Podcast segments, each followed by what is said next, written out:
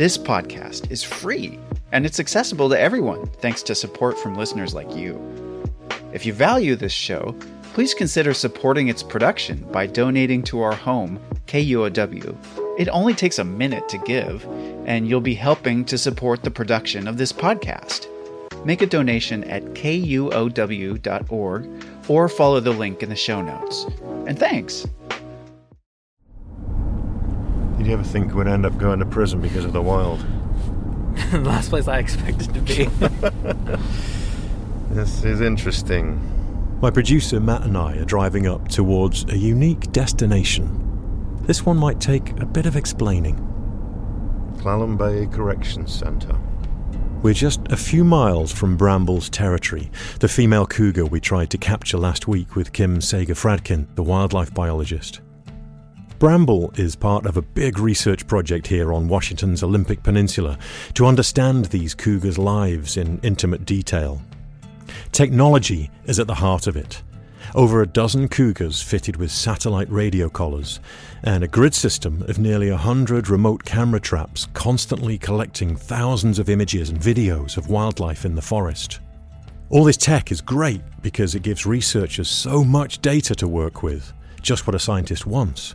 But the problem is, they have so much data to work with, way more than a small team can go through. So today, we'll dive into the data and look at some pretty imaginative approaches to dealing with massive information overload in the digital age of conservation. And they just literally have to click a couple of buttons. It all gets processed, standardized, and they can just leave the computer and it's going to work for us. So that's the idea. And the prison? Well, the inmates are part of the solution too. I'm kind of nervous. I'm a little nervous too. I don't. I just don't know what to expect. No, it's the first time I've done anything like this, so it's it's a really interesting reason to be here, isn't it? Yeah. In all my years of working with wildlife, this one is new to me. That is a lot of barbed wire. Holy smokes. All right. Welcome to the wild. Welcome to prison. From KUOW in Seattle, I'm Chris Morgan. And yes, welcome to the wild.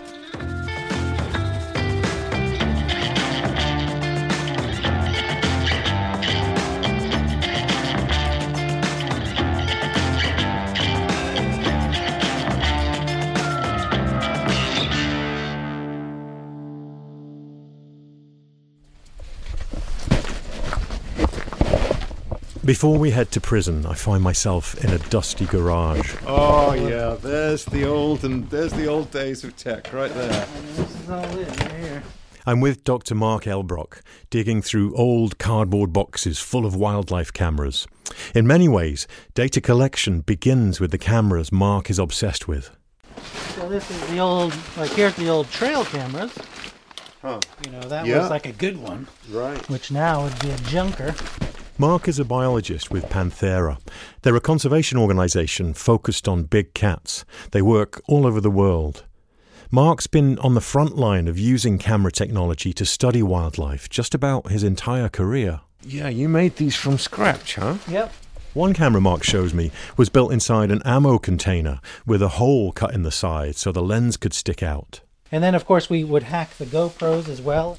Mark really is kind of a camera wizard. He's used these skills and the images he's collected to study big cats all over the world, to understand their behavior. Cameras began to reveal the secret lives of mountain lions while we weren't looking and when we weren't catching them. Not much was known about mountain lions or cougars back then, and even today, researchers are still unraveling the mystery of these cats. And Mark says that most of what we knew about them, or at least what people thought they knew about them, was from hunting them or doing field research, often with the help of dogs. We're experiencing a species that's hiding all the time. Whereas that's not the natural state of mountain lions, necessarily. And so I feel like we've built an entire cultural understanding of an animal based on chasing them with dogs up trees and onto cliffs. And that's not a mountain lion. And so the cameras, when they first were developed, or, you know, just taking a picture, right? But you were at least getting glimpses, still shots, images of a cat doing something other than being chased by a dog. The cameras he's showing me look like they belong in some museum, and that's the point. Tech is moving fast, as we all know. Just think about the phone in your pocket and what it can do. So these days, Mark no longer needs to solder cameras in this garage. Now he can just buy motion censored cameras with almost limitless photo storing capabilities. And of course, now they can even record video. Mark and his organization has got to the point where they're collecting millions of images from all over the world. It's a super time to be a mountain lion biologist because of technology, so that we're having all these insights that we just couldn't look at. We couldn't answer these questions 20 years ago. And so it's just a great time to learn new things about mountain lions. Mark developed a grid system of cameras to deploy in wilderness areas to map out where big cats go and to estimate their population size. He started using the system in different areas in North and South America where mountain lions are found. He started seeing things from those cameras that he never expected. Still photographs and videos of cougars interacting with each other, even sharing kill sites, eating from the same prey, and being far more social than anybody thought for these elusive animals. Early on, Mark wrote up some of his findings for an academic wildlife journal, but that didn't really go over well with the general consensus at the time on cougar behavior.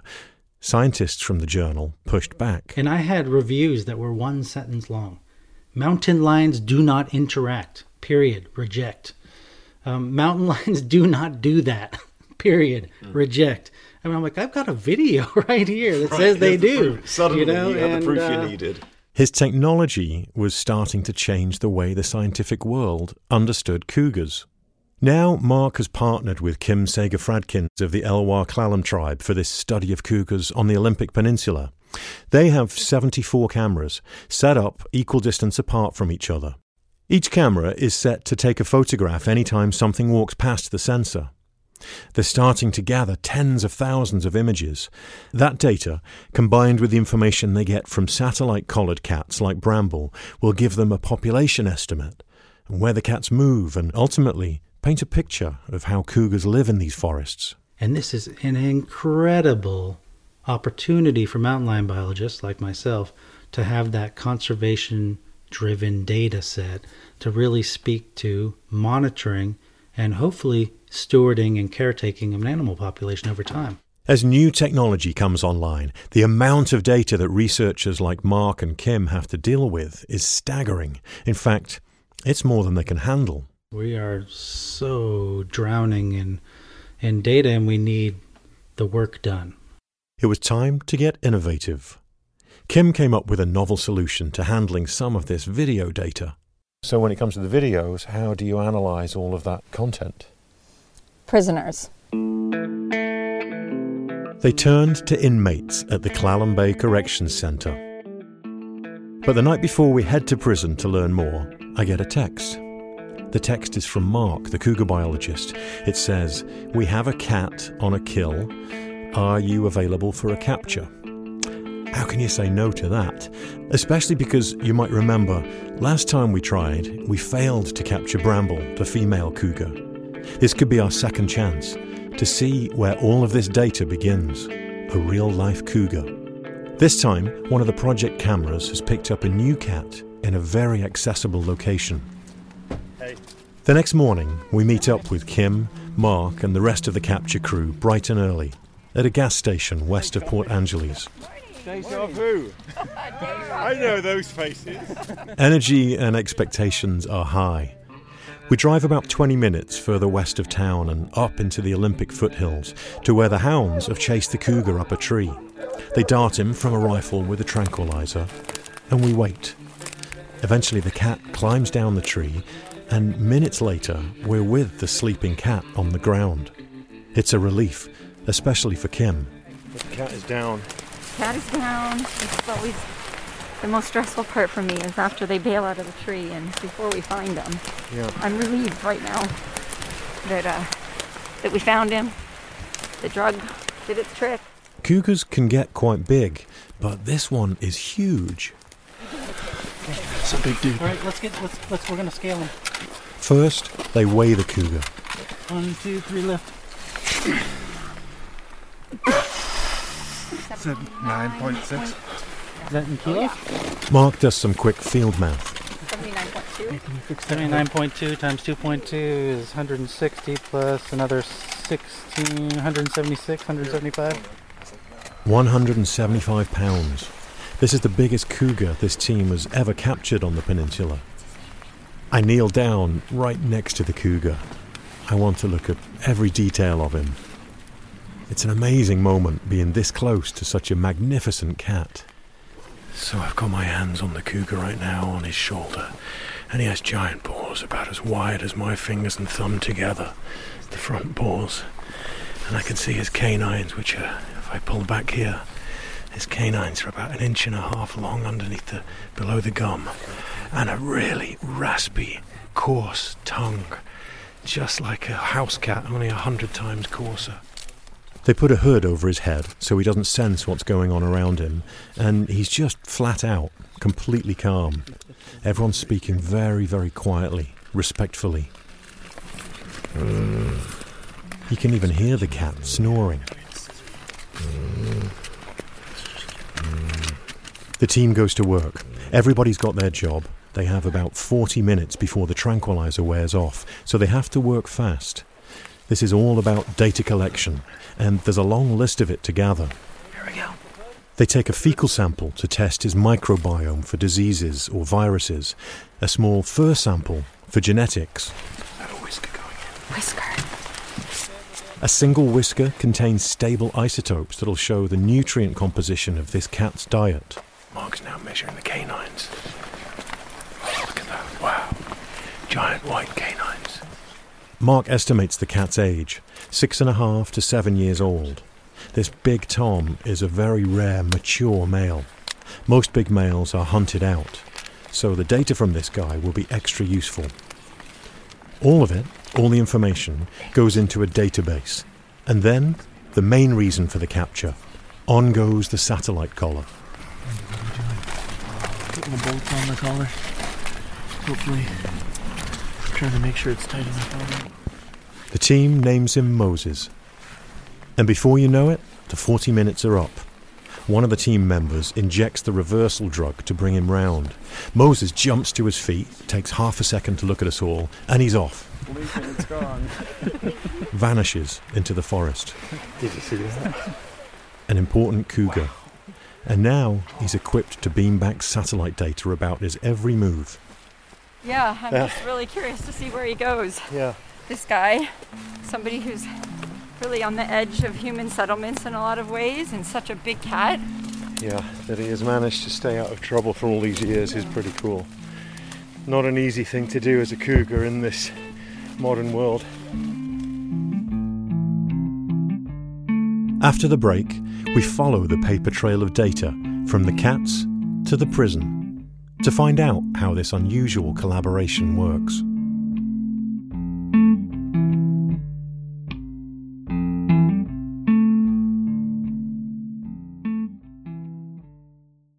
At Soundside, we bring you news and conversation rooted in the Pacific Northwest. Hi, I'm Libby Denkman.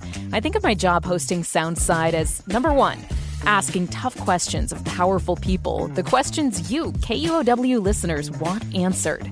And two, bringing you a daily slice of the fascinating, confounding, and often goofy side of life in Washington state. Join me for Soundside at noon and 8 p.m. on KUOW or anytime on the Soundside podcast.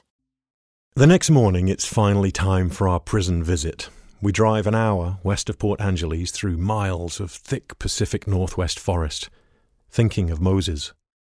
We roll up to the security gate at Clallam Bay Correction Center, and my producer Matt checks us in with the security guard. Any guns, weapons, drugs, or knives in there? No. How about any bombs or bongs? No.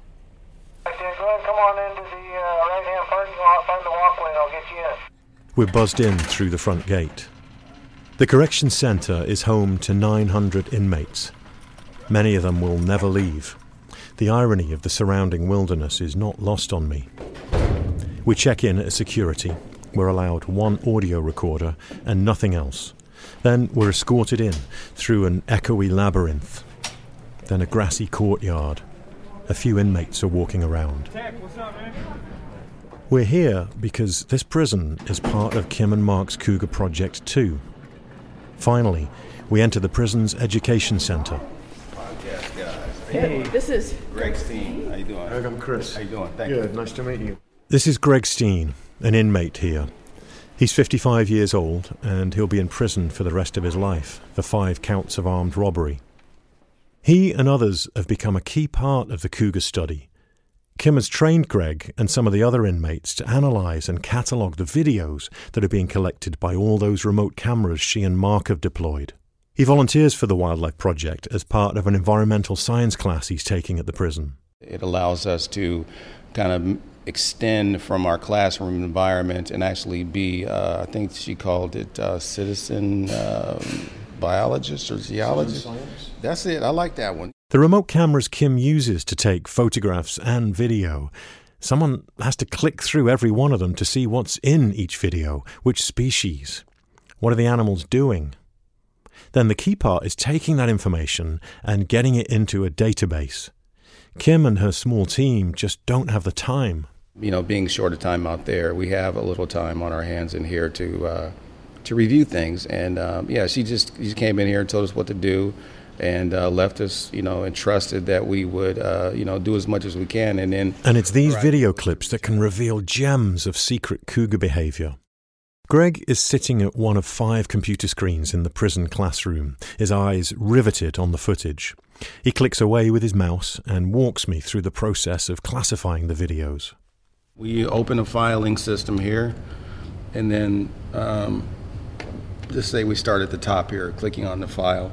The information at the top, of the top left screen gives us the date, the actual time that this was occurring, and even Greg then watches and classifies every video, examining them really carefully for every detail. Sometimes it's just a leaf in the wind that triggers the motion sensor. Lots of videos have nothing in them, but every so often they'll get a video of an animal, and if they're really lucky, a cougar. Greg shows me one recent video. It shows a cougar actually sharing a kill with a skunk. So we think that because the spotted skunk is interacting with the cougar here on this kill site, you know, who would have thought that something like that would happen? Surprisingly, cougars don't seem to mind all that much if a smaller animal wants to share a meal, or maybe it knows better than to mess with the tail end of a skunk. Once Greg has a video with some action, he then clicks on a list of options to describe the behavior of the animal. What would happen if you drop down that? So you Well, got feeding. We got all kind of options here. We have feeding, playing, interacting, resting, catching, investigating the camera behavior, cleaning, nothing, walking, moving. Greg loves this part of the class. He grew up in Seattle, but he says this role has expanded the way he looks at the world around him. And even inside these walls, there's wildlife to see. Greg says he started to notice the birds that fly into the prison courtyard, like the gulls and the ravens. They know when we go eat the chow, they know when we come back, people bring back bread and things like that. But if a seagull comes in and eats too much, the raven will come in and chase the seagull away, as if to say, you know, that's enough for you. Do you, do you watch them a lot? I do. Yeah, I do. Uh, I have a pretty good shot of the uh, exterior there, and uh, you know, oftentimes you'll you'll you'll see this uh, communication with with the crows and the ravens and, and the seagulls. Were you always into wildlife? You know, I think that we all have a little. Uh, uh, uh, uh, what's what's my guy from Australia's name? Uh, we have a little croc, him too, Crocodile Dundee in us. You know, even even me being an urbanite uh, from the inner cities of Seattle, you know, we we we ran from dogs and we have raccoons running around too. You know, so we there's all kinds of wildlife that exist in in these particular areas that we all grow up in. You know what I mean? So I guess in a sense we all have an innate connection to uh, you know areas like this. So yeah. In here, sometimes even the cougars are closer to the inmates than you might think. One of the collared cougars had a kill site nearby. It was just 200 yards from the prison fence. You know, we don't really really think about the bigger ecosystem that we're in in prison because we're so confined, but we're actually neighbors of you know what we're actually viewing. So it's actually good to see you know what's going on outside of the perimeters of the confines of an institution. Right? It really allows your mind to to kind of expand and be freer in, in, in some regards. You know, so it's it's rather fascinating. Back to the videos. Many of them aren't super interesting, but sometimes an eye catching one shows up. And there's a category for that So on the screen you've got a little checkbox and it says Hollywood question mark and then Right. next to it It Facebook. says Facebook, right? Oh, tell, what is that? What's that well, about? it's like you know some of these videos, like the the skunk and the cougar. Uh, you know, those are those are things that you wouldn't normally assume would be uh, happening out there. You know, I mean, it could be. Uh, I think one time there was there was an eagle out there. Um, and there was some some inner fighting there, and so you know, funny moments like if you were to add some type of a music bed to and some type of audio, people would enjoy that. Viral moments, Mhm, you and know. that's what you. So the best clips are called Hollywood. That's right. I spend some time with Greg and he shows me some favourites. More of the cougar and skunk, cougar kittens playing, adult cougars sharing meals. And all the while, Kim is getting the data she needs to understand these cats, and the inmates get something out of it too. I think that's one of the things that uh, uh, you know being incarcerated will uh, you know will do is it will it, it will it will disconnect you if you let it. Um, but I think that you know connecting to projects like this allow us to be part of society in a sense. The whole time I've been talking to Greg, another inmate, Tom, has been sitting 10 feet away. He's looking over every so often. I met him when we first came into the room. Tom is also serving a life sentence for armed robbery. I could tell there was something he wanted to say. Tom, I saw you nodding then. Do you, do you have, would you want to say something about? Everybody's in the wildlife. Everybody watches National Geographic. Sorry, can I get you to say that? I was a little far off. Can I get you to say that again? Um, a lot of a lot of us don't have anything happening outside of this prison, so to be a part of something that's outside of this prison kind of gives us a it lights a fire up under us, you know, it gives us something to feel like we're a part of that's not prison. So that's that's one of the things that guys take from this, aside from the fact that they just love nature. As we leave the prison, I glance up and catch myself looking into a security camera. They're everywhere, quietly revealing things about those who walk by. We walk through one last door and out into the fresh air, and right then I look up and hear something. Come outside the the prison now, and guess who's up in the tree above me here?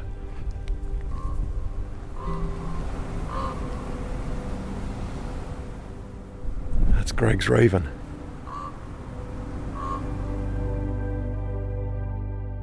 The wildlife cameras, these videos, they're a window into the wild, even for those who won't ever walk in the forest again.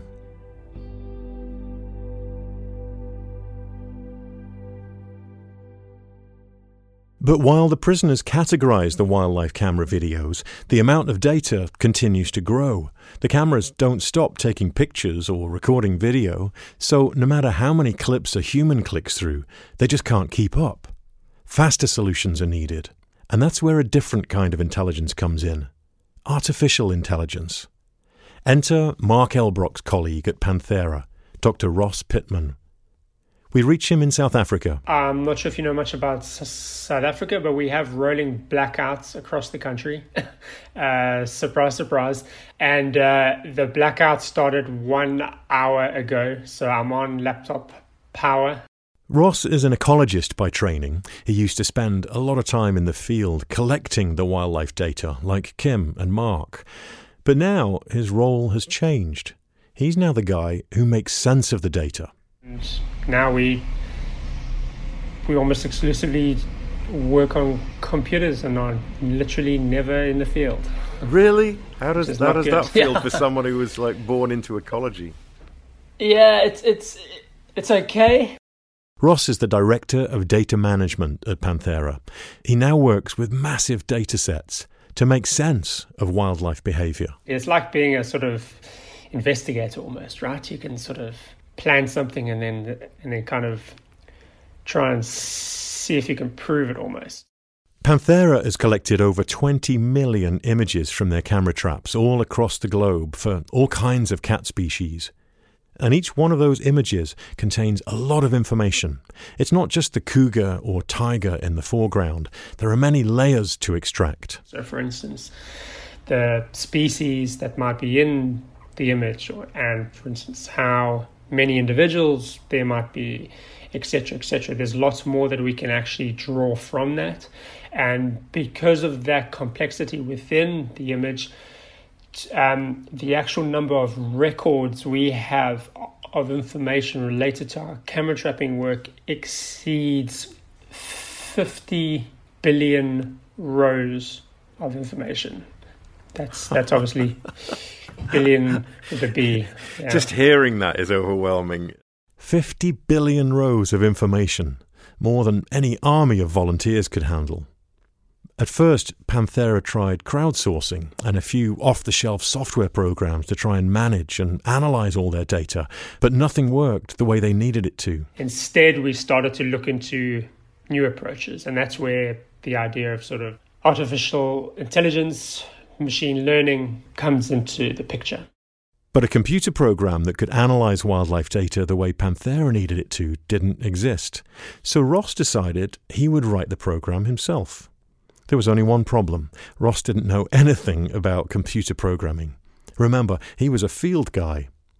So he set out to learn all he could about computer coding and how to teach a computer to help turn image data into usable information.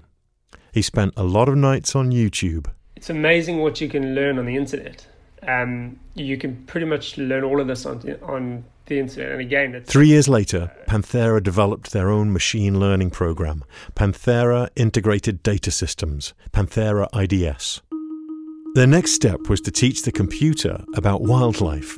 A computer doesn't know what a tiger or a cougar is until you teach it. It is the process of training a computer or training a program to identify species or specific characteristics within the images. To do this, Ross and the team take images that humans have already identified as a specific species and they upload them to the computer's database in the cloud. They tell the computer that this is an image of a tiger, uh, this is another image of a tiger, perhaps from a different angle. It takes thousands of images, but eventually the computer will learn what a tiger looks like on its own. It's kind of like remembering a new face at the office. You have to see them a few times before you remember them, especially if you see them in a different place, out of context. You kind of allow it to learn on its own. It sort of learns, um, you know, for instance, all the specific nuances of specific images and the types of, of species and the numbers of individuals that reside within those images eventually you end up with a classifier, an actual mathematical model that is capable of predicting onto new images that it's never seen before. It makes total sense. The phrase "machine learning." It's it's very much learning like a human would, right? And it's just a machine that's doing it instead of a instead of a person learning the difference between an apple and an orange. Yeah, yeah. The computer now has a classifier. It's classified the species, it's learned it. But the computer also has to learn about other species in that location too, so it can tell the difference, and even the backgrounds of the photographs. So what a computer learns about one place might not help it in another. The moment you start having more species in there, uh, your your actual training process becomes a lot more complex in that you need more camera trapping images to represent each of those species in order to train the classifiers. So the moment you start to work more to the equator, species richness increases. Now you've got loads more species. You know, for instance, you've got you've got all the different types of birds and everything else. So a computer, let's say, learning about the Sahara Desert has a much easier time than a computer learning about the Amazon rainforest. Completely, absolutely. Yeah. It makes total sense, I guess, doesn't it? You know, it's just a more complex place, and the computer has got to get its head around that uh, that biodiversity and learn yeah. learn all of the species effectively, so that it knows so that it knows what's wandering past a camera. Yeah, it's pretty cool. Ross and his team have now built classifiers for large parts of Asia, Africa, and Central and South America, and it's working. The classifiers have a 99.8% accuracy for some images, and that's often better than humans can do. And now they're in the process of helping Kim and Mark with their cougar images in Washington state. Once the artificial intelligence classifier is up and running, it will massively accelerate the time it takes to identify what's in all their photographs. And they just literally have to click a couple of buttons It all gets processed, standardized, and then you can you can sort of you know, for instance, click another button to say run through a machine classifier, and then they can go off and have a sleep, or they can head off and collect some more camera trap images, you know, hmm. and they can just leave the computer and it's going to work for us. So that's the idea. This approach is taking things to a whole new level. Where is this technology heading? Like, what's the future for this stuff? Sure, that's a good question. be honest, we don't know, right? So at the end of the day, it can go wherever we want to take it. Wherever this type of technology takes us, for Ross, it's about order and process, making things more efficient. I hate processes that are not efficient. Mm. And machine learning can really help to streamline workflows, to streamline how we actually go about the work that we do. Ross wants to make things better for his colleagues in the field by making sense of all the data they're collecting and using it to help wildlife. But with so many species facing threats, he wants to do this as quickly as possible. These species are, you know, sort of blinking out on us really quickly. We really haven't got the time to spend, you know, processing huge amount of images and mm. and you know there's a lot more important stuff that we need to be doing. And it's quite a straightforward approach right? It's it's why do we do what we currently do? The only reason is because we're running out of time. Ross and the team are on the edge of a new wave of technology and who knows what data it could help to generate in the years to come for science and wildlife conservation Kim's project is a good example. The satellite collars, the cameras, the information. They're beginning to uncover more about cougars like Bramble and Moses than was ever thought possible. And time is of the essence for so many species. The faster we learn, the faster we can help them. Whatever it reveals, perhaps the most important thing technology does is help remind us about what's out there the secretive wild animals, and the places we're all connected to. There's nothing artificial about that. We have a lot of incredible images from our trip to the Olympic Peninsula, including photos of Bramble and Moses. You can check them out on our Instagram at The Wild Pod. On the next episode of The Wild, I go searching for owls. These wild animals are out here among us. And if we can be uh, with them and not changing their behavior and watching them go about their lives, gosh, how, we can't have enough of these experiences. We'll meet a man who's devoted his life to photographing owls in the hopes of teaching the world how to protect them. The wild is inspired not just by nature, but by people who work in it, love it, protect it. We have more information on our website, thewildpod.org. The Wild is a production of KUOW in Seattle, in partnership with my work at the Uproar Fund. Thanks to Sandy Dimmel and everyone at the Clallam Bay Correction Centre for their help with this episode. Our producer is Matt Martin. Jim Gates is our editor. Our production team includes David Brown, James Bretz, Juan Pablo Chiquiza, April Craig, Megan Farmer, Dyer Oxley, Tio Popescu, Mariah Powell, Brendan Sweeney, Jeannie Yandel. Our theme music is by Michael Parker. I'm your host, Chris Morgan. Thanks for listening.